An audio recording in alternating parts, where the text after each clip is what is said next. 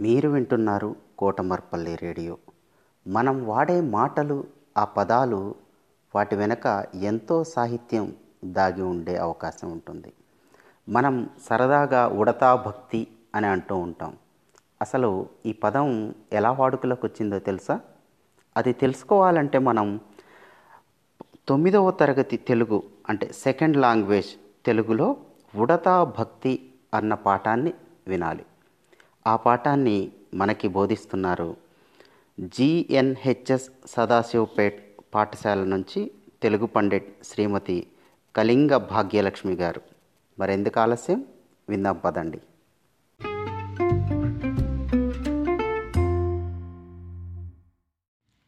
శుభోదయం విద్యార్థులారా ఈరోజు మనం ద్వితీయ భాష తెలుగు తొమ్మిదవ తరగతిలోని రెండవ పాఠమైన ఉడతా భక్తి అనే పాఠం గురించి తెలుసుకుందాము. ఈ పాఠాన్ని గోనబుద్ధారెడ్డి రచించిన రంగనాథ రామాయణం నుండి గ్రహించబడింది. ఇది తెలుగులో వచ్చిన తొలి రామాయణం. ఈ పాఠం విద్యార్థుల సౌకర్యార్థం కథానిక ప్రక్రియలో రాయబడింది. ముందుగా పాఠం ఉద్దేశం ఏమిటో వినండి. రాముడు సీతను తీసుకుని రావడానికి లంకకు వెళ్ళాల్సి వచ్చింది. లంకకు వెళ్ళాలంటే సముద్రం దాటాలి. అందుకు దానిపై వారధిని నిర్మించాలి. వారధి నిర్మాణంలో వానరులు ఉత్సాహంగా పాల్గొన్నారు. ఆ మహాకార్యంలో కార్యము అంటే పని. నేను సైతం అంటూ ఒక ఉడత పాల్గొంది. ఆ ఉడత తన శక్తి సామర్థ్యాలను అంచనా వేసుకోకుండా సహాయం చేయాలన్న కోరికతో వారధి కట్టడంలో ఉత్సాహాన్ని చూపింది. మరి వారధి నిర్మాణం అంటే ఏమిటో మీకు తెలుసా పిల్లలు? అదేమిటంటే ఒక నదికి ఒకవైపు నుండి మరొక వైపుకు వెళ్ళడానికి మధ్యలో కట్టినటువంటి నిర్మాణమును వంతెన బ్రిడ్జ్ అన్నమాట. దానిని వారధి అని కూడా అంటారు.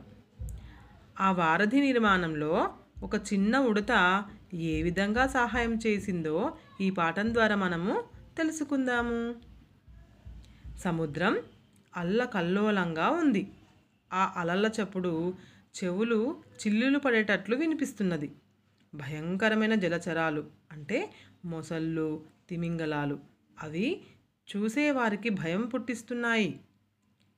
ఇవి ఏవీ పట్టించుకోకుండా తమ పనిలో మునిగిపోయారు వానర వీరులందరూ ఆ సముద్రంపై వారధి కట్టడమే ఇప్పుడు వారి ముందున్న ఏకైక లక్ష్యం.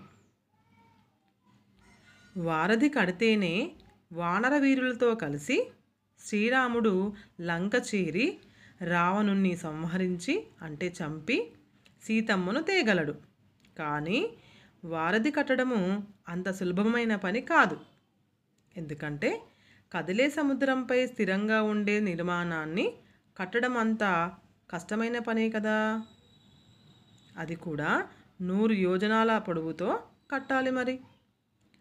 తలచుకుంటేనే ఎంతో అసాధ్యం అనిపిస్తుంది కానీ ఊహల్లోనే కూర్చుంటే ఏ పని సాధ్యం కాదు. అందుకే అందరూ కలిసి వారధి నిర్మాణానికి నడుం బిగించారు. కొందరు వానర వీరులు చెట్లను కూకటి వేలుతో పెక్కిలించి భుజంపై తీసుకువచ్చి సముద్రంలో వేస్తున్నారు. మరికొందరు పెద్ద పెద్ద బండరాళ్ళను బంతుల్లాగా పట్టుకొచ్చి సముద్రంలో పడవేస్తున్నారు. ఇంకొందరైతే చిన్న చిన్న కొండలనే తీసుకువస్తున్నారు. వాటిని అన్నింటినీ ఒక పద్ధతిలో అమర్చి వారధిని నిర్మిస్తున్నారు.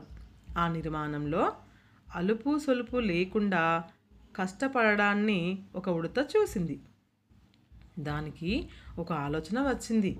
ఈ పవిత్రమైన కార్యంలో తనవంతు సహాయం చేయాలని అనుకుంది. ఒక మంచి పనికి అందరం సహకరించాల్సిందే అని గట్టిగా నిర్ణయించుకున్నది. అందుకని మనసులో భక్తితో శ్రీరామునికి నమస్కరించి సముద్రంలోకి వెళ్ళి మునిగింది. దాని శరీరం అంతా బాగా తడిసిపోయాక బయటకు వచ్చి ఇసుకలో పొరలాడింది. దాని శరీరానికి అంటుకున్న ఇసుకతో పరుగు పరుగున నలుడు కడుతున్న వారధిపైకి వచ్చి విదిలించింది. అంటే దులిపింది. ఇలా మళ్ళీ మళ్ళీ చేసింది. అలా ఉడత చేస్తున్న ప్రయత్నాన్ని చూసిన శ్రీరాముడికి ఆశ్చర్యం వేసింది. ఆ ఆనందంతో లక్ష్మణుడిని పిలిచి ఆ ఉడత చేస్తున్న సహాయాన్ని చూపించాడు. సంకల్ప శక్తిని మించిన శక్తి ఏది లేదు కదా అన్నాడు. వెంటనే సుగ్రీవుణ్ణి పిలిచి ఆ ఉడతను తన వద్దకు తీసుకురమ్మని ఆజ్ఞాపించాడు శ్రీరాముడు. అప్పుడు సుగ్రీవుడు ఉడతను తెచ్చి రాముడికిచ్చాడు. దానిని ఎంతో మెచ్చుకుని అనురాగంతో ఎడమ చేతిలోకి తీసుకున్నాడు. కుడి చేతి వేలతో దాని వీపు పైన ఆప్యాయంగా దువ్వాడు. శ్రీరాముని చేతి వేలి గుర్తులు ఉడత వీపుపైన శాశ్వతంగా మూడు రేఖలుగా అంటే మూడు గీతలుగా నిలిచిపోయాయి. ఉడత సహాయము చిన్నదే కావచ్చు కానీ ఎందరికో ప్రేరణ. అంటే మంచి మనసుతో చేసే ఏ కొంచెం పని అయినా గొప్ప ఫలితాన్నిస్తుందని తెలియజెప్పడమే ఈ పాఠం యొక్క ఉద్దేశం.